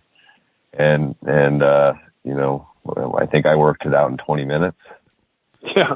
And it's funny because I walked down there and I I saw the same track you did and I'm like I'm like yeah that's I'm like that's too obvious. I walked through it went like the track I just saw where it was heading through this open oak flat and it's open. You can see you know He stopped trees there and he was are and he got 15 or 20 yeah. yards apart. yeah. And I walked through that one time, so I just assumed like there was nothing there because Yeah. I walked through it and I would have seen it. But I literally had to walk on the other side of the tree from this this dead deer that you know that like you were saying, Bob, you could walk around this deer several times. I guess the moral of the story is too, and not and and it be there, and you think that it's not there because you you quote unquote covered it already, you know. Yeah. So I guess And when and when you're not the shooter, it's a somewhat you can be way more calmer and and you know you can be like, and when right, it's not the like, biggest buck of your life too. yeah, Yeah. that thing is that Well, so far. oh Yeah, man. I remember you said you were going to quit blacktail hunting.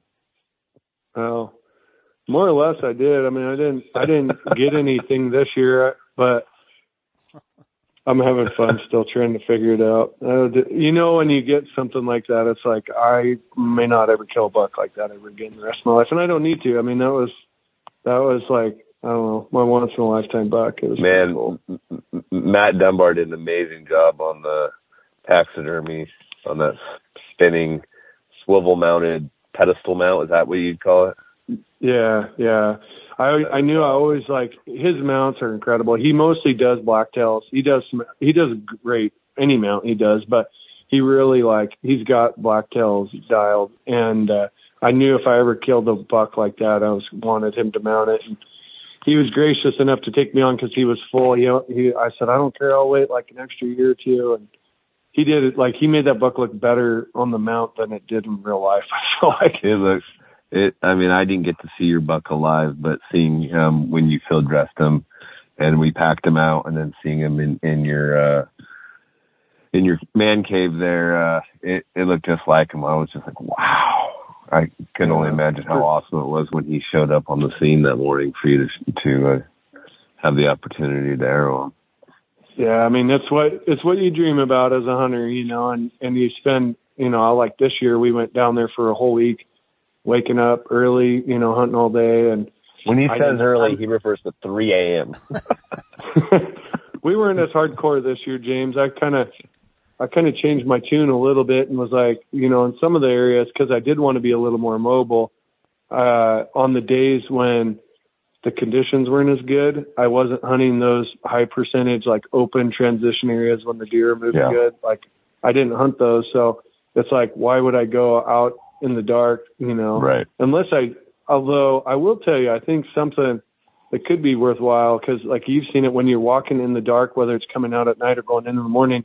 We always see game, and you always see them moving in areas that, um, you know, kind of alert you to their presence. And they're not spooked to the bright, bright white headlamps like you think they would be. They're just like, need to do, no mean, big deal. When they're rutted up, yeah. But yeah, I mean, like up. this year, yeah. we've seen them. They were they they weren't like terrified. They're not terrified. They'll look at you from a hundred yards and you can see their eyes and they kind of walk off. But I think that you know if you're going into a new area and going there in the dark, that was something I took from this year is like maybe going in early, like even when you're scouting, you're more or less scouting. You know, if you're walking through the dark, you're finding where deer are feeding at in the evening, and that's information that's valuable for you, or you know, for putting the puzzle together. So being out there early can be valuable, even if you're you know, obviously you don't want to spook them out of where you're planning on hunting, but um, I don't know. That was kind of interesting.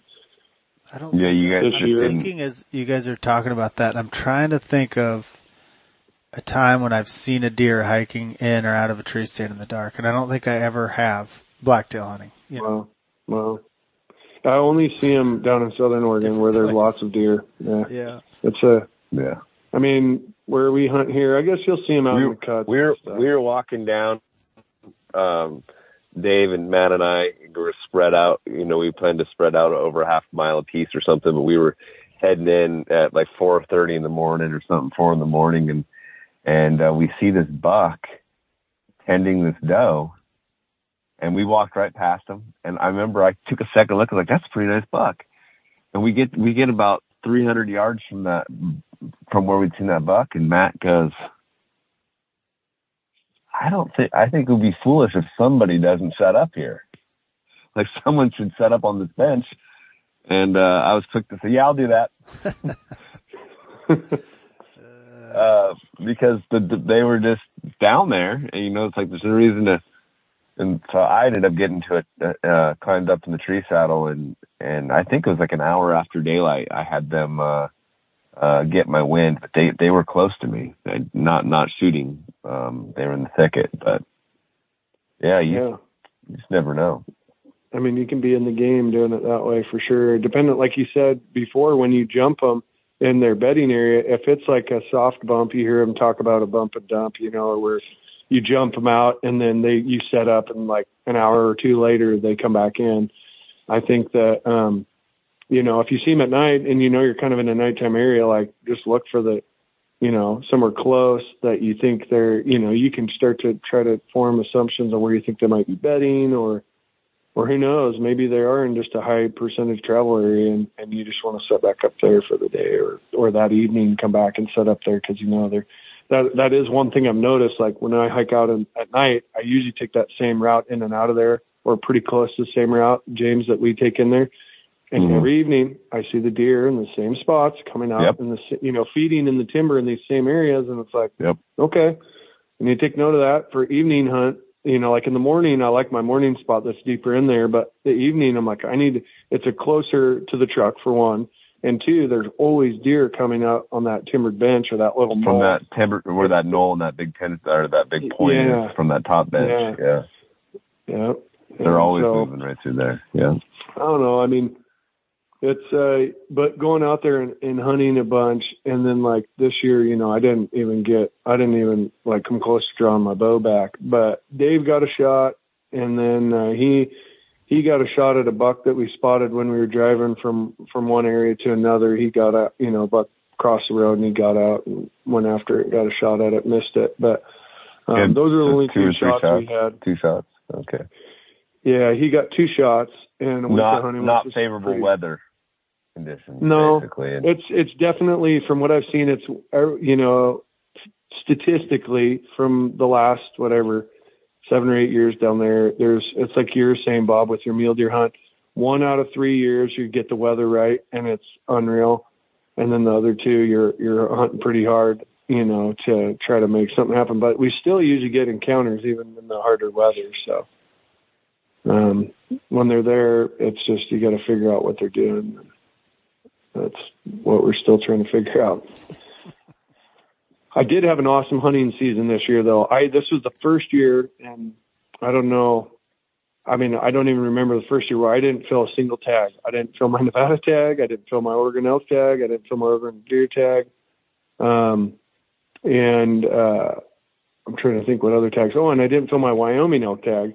I had amazing encounters, um, but I was in on a lot of harvests. My brother got his first traditional longbow kill in Nevada, which was awesome. Which actually was kind of a bit of a fiasco, that but um, it was really cool because that was a big monkey off his back. And then um, I, my dad got a nice bull in Wyoming that we my son called in for him, and that was a really special trip. And I, I was on a really big bull that the biggest bull I've ever seen in my life, which was really fun, and had just great bugling action. And then my son, the highlights were getting my son killed a nice, pretty nice blacktail in Washington, and then he got he's nine and he got a doe. I had a doe tag that he did the mentor youth on, so he got a doe. So he got two deer this year, and then my my wife shot a really nice buck for around here um, on the last day of the season, which is a, a really cool story. It's not a traditional archery story, but it's a pretty cool story. I, I told James that I'll have to tell it to you sometimes, Bob but it's uh, it was fun, you know, to get to see other people harvest animals. Like you were saying, Bob, you love scouting. You're taking Ava with you. When you like, you guys are expecting, you know, another one coming down the pipe. When you have kids, it just changes as you get older. It's harder. You know, I still have that drive to get out and get some serious hunting in, but I had so much fun getting my kids out, and my daughter now is going to be, you know, hopefully she, we've got her signed up for the field day for hunter safety, so she's hopefully going to be able to hunt Washington deer next year. And uh, yeah, well, I don't know. Thank, thank goodness for the kids. Alexa put uh, an elk and a deer in my freezer, our freezer this year, and and like you say, it was just I didn't get to uh, late season blacktail, my elk season. Well, I had I had a really good first week of season hunting with you, Matt, um, up on the north coast. That was actually some some of the better elk hunting I've done in years, and and uh, we had some very close encounters. You called in uh, a bull right into my lap, literally. About, I like uh, that video you sent the other day. That was funny. yeah, I mean he he brought this bull uh, in too close, too fast. Um, we we got on him a bunch that week. Um, well, one of the memorable spots was when we uh went out night bugling and we got that bull going and we dropped in on him and he was there like like exactly where we thought he would be. And when we got down there though, like soon as we started getting down in there, I knew the wind was wrong and the bull got our wind. But the cool thing is the spot was so awesome. It was like a blacktail yeah. mecca spot. Like we knew right away. We were like, oh man, we know why there's bulls here. We know why there's bucks here. Like this spot is awesome. Yeah, I mean, I could talk about that because I just pulled the cameras that I set up in there, but um, it was cool. Like James said, we we like he made some nice like tailgate lunch. We put we like parked on this landing in this pretty. I don't know. It's it's a timber patch, but it's not like real grown up. It's still like you can walk under it, but it's pretty thick when you dive off. And as soon as we come off the hill, it's like there's deer crap, there's deer crap, there's deer crap, there's deer crap, there's rub, there's a rub, there's a rub. I'm like, holy cow! I'm like, this is like deer mecca, and I'm like getting all jacked about the deer sign as we're going in there to try to call this elk. So I'm like all distracted and, um, you know, we blow the opportunity on the elk, but we, as we get down there, like, holy cow. Yeah. Yeah. We did see the bull that he just, like James said, he got our wind, but we came to this, it's basically a creek header, you know, which you hear guys talk yeah. about a lot, but like at the top end of a creek header that, um, it's like there's an old cat road that you can't access it on either side because like one side of it's pre-commercial thin and it's just which is where they cut trees down, you know, to thin the trees out, but it just makes this maze of trees that you can't walk over or through it. if they're sitting up in the air like ten feet up in the air for guys that, you know, don't know what that means on the coast here. It's just like the worst stuff ever. You can't really even hardly get through it. And uh so on one end, the road is has that across it. So, and this is just an old cat road. So, but in as you get in there, this timber kind of opens up and it's nice and it's thick all around it. There's a nice creek. There's no roads, you know, in this little section besides that old cat road. And for whatever reason, that cat road comes to the top end of this creek where like right where it gets steep and everything just funnels right above it. And there's like a little bench there with like just rubs in there everywhere. Yeah, some alders, kind of like a nice little alder patch. Just a really diverse, small area yeah. with a lot of diversity in it. That little um, swampy, um, tiny, meadowy, itsy bitsy thing. Yeah, it had like a little, little tiny like swamp. Like I'm talking like 15 yard little swamp. Yeah. And there was like a creek that dumped out off of that. With you know, it just had a little bit of everything, yeah. But they had that really thick you know, what I found with the deer is right above it where that pre-commercial thin reprod is, where it's really thick and hard to walk through. That's where they were bedding the deer were. And I went back in there with my wife during rifle season and we snuck in from a different way to get in there. And like, just as we were going in there, we had a doe come like running right by us. It was really cool. It came like five feet from us and we were just kind of standing there and all of a sudden it just comes running. I was expecting to see a buck behind it, but nothing ever came. And then we went a little further and saw a fork and horn. And she passed it up. It was just a little tiny dink. And that, then uh, that's how that's how you know you're a blacktail junkie when it's September and the bulls are starting to bugle and we blow one out and now we're like you're like, I gotta hang a camera and I can put my tree saddle right here and look at this buck rub, look at this buck rub. We're just we went straight to blacktail. Well, that's the beauty of hunting and elk and deer in the same spot, you know, that you hunt. Like you get lucky occasionally and stumble across gems like that. But um, I know, like, you guys just, I listened to your podcast about the trail camera thing, and I'm obviously, um, I'm all for getting rid of them. I mean, I don't think that, I think it'd be a good thing with blacktails, obviously, with how we've talked about, you know, all these things that make them very difficult to hunt.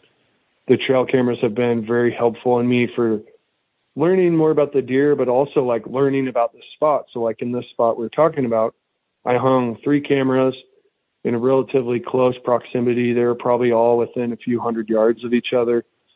And it's incredible to me. Like you have all this sign and all these, I figured I would have had similar action on most of it. I did the one that was the best. I thought was going to be the best as well. Um, it had the most pictures and but the other ones, like one of the other ones that I thought was I thought was actually a blacktail scrape, and I didn't get hardly any pictures of deer on it at all. Um, so it wasn't what I thought it was. But come to find out, I think I had 11 or no 13 daytime buck blacktail buck pictures on that one location on the top of that creek header where stuff just kind of funneled through out of this bedding area. And uh, during the rut, obviously that's when they were I, I didn't get the camera up till kind of later during the, the rut was already kind of going. So, um, but it was pretty cool to see like next year, I've got a lot of confidence and I saw, you know, I look at it really analytical. I break down every photo. I break down what time it was, what time of day it was. And then I, I like categorize them all. So say like, you know, this percentage was in the morning, this percentage was in the middle of the day, this percentage was from three o'clock till dark. You know, I'd usually do from like sunrise to 10, 10 to two or three, or 10 to, yeah, 10 to three and then three to three to dark. And, um, it was just interesting. You know, most of the pictures I had were in the middle of the day and in the evening there, a lot of pictures of them coming down to that bedding area. Um, and then the bucks, though, during the rut, a lot of them were coming, cruising that old cat road to get up into that bedding area, kind of going. It's interesting, though. You could get, you know, things I could deduct from the trail cameras was, okay, their direction of travel. Like the majority of the time, they came from right to left in the evening coming out of this bedding area. And I mean, that's stuff that obviously is going to help me kill a deer. And so, um, I mean, I see that the value in, you know, people saying that the trail cameras don't help you kill stuff. I will be the first to say, like, I've, the bucks that I've killed here locally, I've killed because of trail cameras. If I didn't have them, I don't think I would have killed the deer, you know? Um, so, yeah, uh, I'm all for, it's a good conversation. Uh, we don't have, have, to, that's for sure. Yeah. Yeah. They definitely I mean, give you good horse, uh, uh, um, annual information of you know how they use the landscape or how they use uh, food sources or, or, or whatever. I mean, there's no doubt that there's a lot to be learned from them. Yeah, there is, and but I mean it's it's something that we don't we can I I think hunting off of assumptions and and like things that you think are going like that really is what hunting is, right? It's like knowing like factual stuff is what we want to know as a hunter because it makes us more confident and when we can sit longer, you know, or spend time in the spot. If I know the bucks last year from these days, you know, like four out of the seven days bucks came by the spot in the middle of the day, like I know I'm going to sit there all seven days and the buck's going to come by and that's, yeah. you know, um, it's valuable, but it's, it's like, is that, is that really hunting though? You know, is it starting to get to where now it's, you're not hunting as much, you're not thinking as much as more you are like setting these traps and and learning the annual data and then you're I don't know, it's made me your guys' conversation made me really like kind of think about it more. I mean, I I know like if they took them away, I'm not going to be mad or upset. I'm not. It's not like I'm going to stop hunting or complain about it. Like I'm just going to do what I got to do to to use what I know um, to keep hunting. But I do really enjoy finding a spot, like a new spot like that and setting the camera up. And I usually don't even hunt it. You know, like this year I didn't even go in and hunt that spot. I just wanted to get the data on it and see. And then like next year, usually when I hunt spots, it's like the following year. And I don't really like, I mean, I could have a camera on it, but I really don't need to because next year I know both those bucks made it through the year, the season. So they may, they're going to be alive unless they get killed by a cougar. And they're probably going to be doing the same, similar things. So, Oh, it's interesting. Yeah. Yeah, I, th- I think the the the desert states, obviously, I mean, like places like Utah and Arizona have the, the bigger politic issues around, you know, a million like fourteen cameras on the same water hole, and guys. Oh yeah, you know, that's a no brainer. Yeah, that's yeah, it's yeah. a big problems. Yeah, yeah, that makes and sense. Then, and and then the cell cameras, you know, like giving people mm-hmm. instant uh, data that's definitely you know can be uh. Uh, it's, a, it's a, definitely a, uh, there's things we need to keep an eye on. That's why we bring them up on this podcast, not because we, you know, 100% against any of them, but I know it's just a lot of stuff out there that, uh, you know, gotta ask ourselves sometimes. Yeah. I got a cut, like I said, I got a couple of them up because, you know, as a new like I said, I'm hunting a completely different area, you know, and mm-hmm. I never used them, uh, my other areas. I mean, I had a camera yeah. when they first came out with trail cameras. I had one of the 35 millimeter ones. It was like a buckshot 35. It was called. It was like four or five hundred dollars, and I used that for a couple years. And you had to go, you'd have to go get the film and take it to one hour photo, and it was awesome. you know, you're like, this is so cool and uh, you know you go put it out for a couple weeks and then you drive over East Oregon and you'd go to the one hour photo and, and then there'd be like, you know, 200 pictures of cattle on it or something, you know, or whatever. I don't even remember how many pictures you could get and you'd be like, damn it. yeah. Cause it did, you know, it didn't hold thousands of pictures. I don't remember, you know, it was, uh, Yeah. but then it got stolen one time and I was just so depressed after that. I was like, eh, Oh gosh, you'll like not- this. So this year I went and pulled the camera, and the spot I put it in was in this really brushy saddle. It was only like probably not even a hundred yards from this this old spur road that not very many people went down. You know, it was like just this like hundred yard spur road that just ended in a brush pile. But there's a saddle, and we walked out through the brush that like I really felt like the animals were going to be crossing over. Well, so I put it out there like early in the season. I usually like to get them out before October, and then I'll leave them out till like December, and then I'll go check them at the end of the year and just see what you know move through there. And when I go out there, the, like somebody went out with like almost like a like a motorized brush trimmer or something, and just cut this highway like right down the ridge to where I set my camera, and I'm like, oh, this isn't going to be good. And I get down there, and my camera's still there, and I'm astonished, and I pull the camera down and I look and I'm like, the card's still in it. And I turn it on and I'm like, oh, there's going to be a pile of pictures. I wonder what went by. And I look and there's one picture. And I'm like, what in the world is that picture of? I zoom in on it. Somebody mooned it. Took, took they deleted all the pictures on the camera and then took a picture of their hairy butt and and put it back up on the tree. and I was I was pissed at first, and then I showed Paxton, and he just started dying laughing, and I started laughing. I'm like, Mike, they got us pretty good, didn't they? uh, that's what you get for running trail cameras right there. Oh, that is hilarious. That is too Yeah. good right there. That is Uh, awesome. it's like at least they didn't steal it, but Yeah, we're gonna have to get uh that uh Doctor uh DeWaine Jackson back on and see what the conclusion is to his uh his blacktail study. yeah, I'd be interested to hear Um, their migration. I know they were looking at some of the migration stuff a little more with radio collars, and that'd be interesting. Yeah, that's Um, something that we will have to uh together uh three of us up to write some stuff down, re-listen to that podcast and plan to uh get him back on so we can revisit maybe some more of the deeper dive into into the black-tailed deer. But I think this was a great conversation, and um, we really appreciate uh, you taking the time away from the family this evening and uh, joining us to uh, jaw jack some Pacific Northwest black-tailed deer, and I guess we touched on a little bit on everything. So.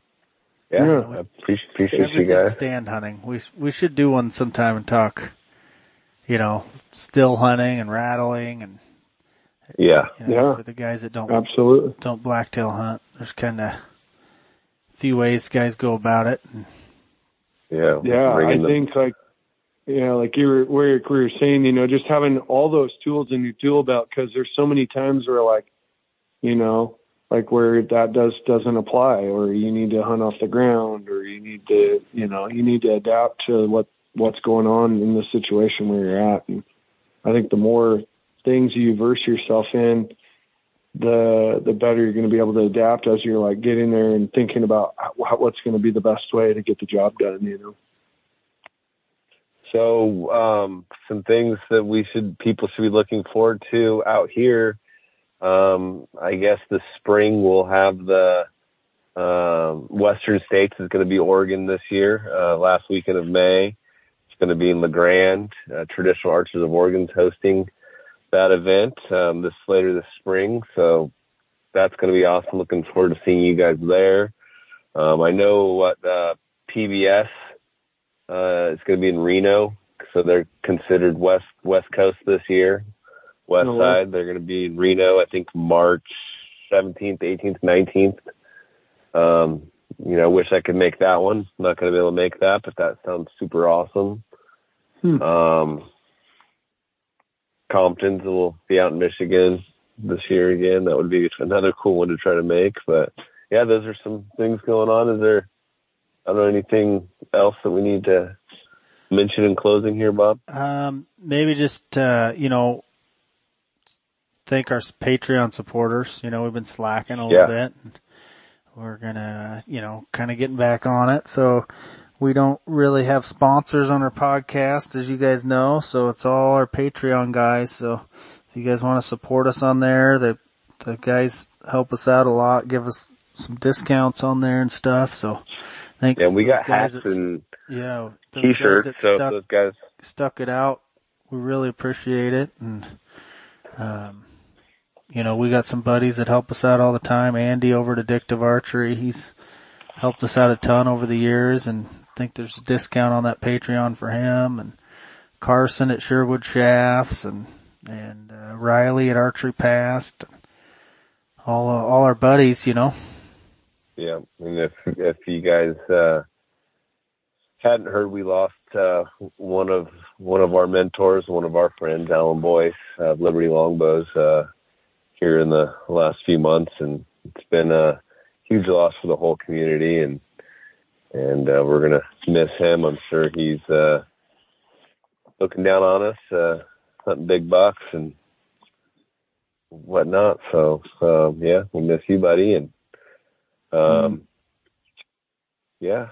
Uh, why don't you guys uh, drop us an email? Let us know uh, if there's any any anyone you want us to have us bring back on. I know we want to kind of recycle some of our guys we've had on before, get them back on, and and get uh, some more stories from some of the legends. And uh, we've got some other good ideas. So send us an email at tradquestpodcast at gmail.com.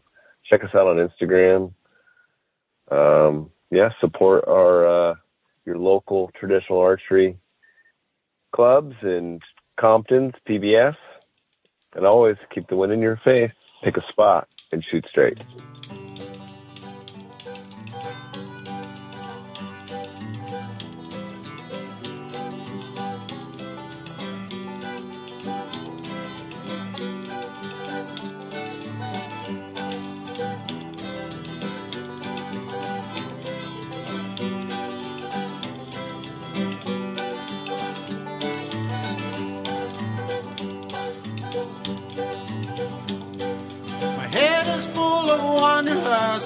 Quiver's full of hope. I've got the urge to walk the prairie and chase the antelope. Aspens, gold on snow-capped peaks, the elk call me away. I can't keep my mind on working on this fine September day. I've got Nimrod neurosis, longbows on the brain. I'm an outdoor junkie through and through, hunts my middle name. My eyes are on the target, broadheads all fly true. Can't wait till I can get outside so I can fling a few.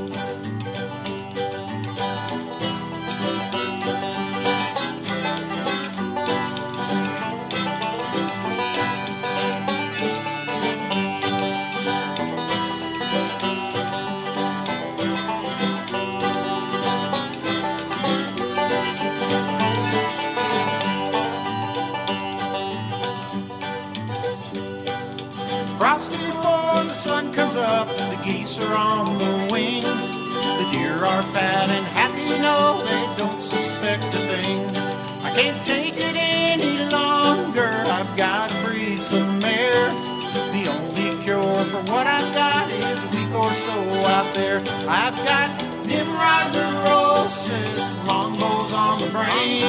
I'm an outdoor junkie through and through, hunts my middle name. My eyes are on the target, broadheads all quite true. Can't wait till I can get outside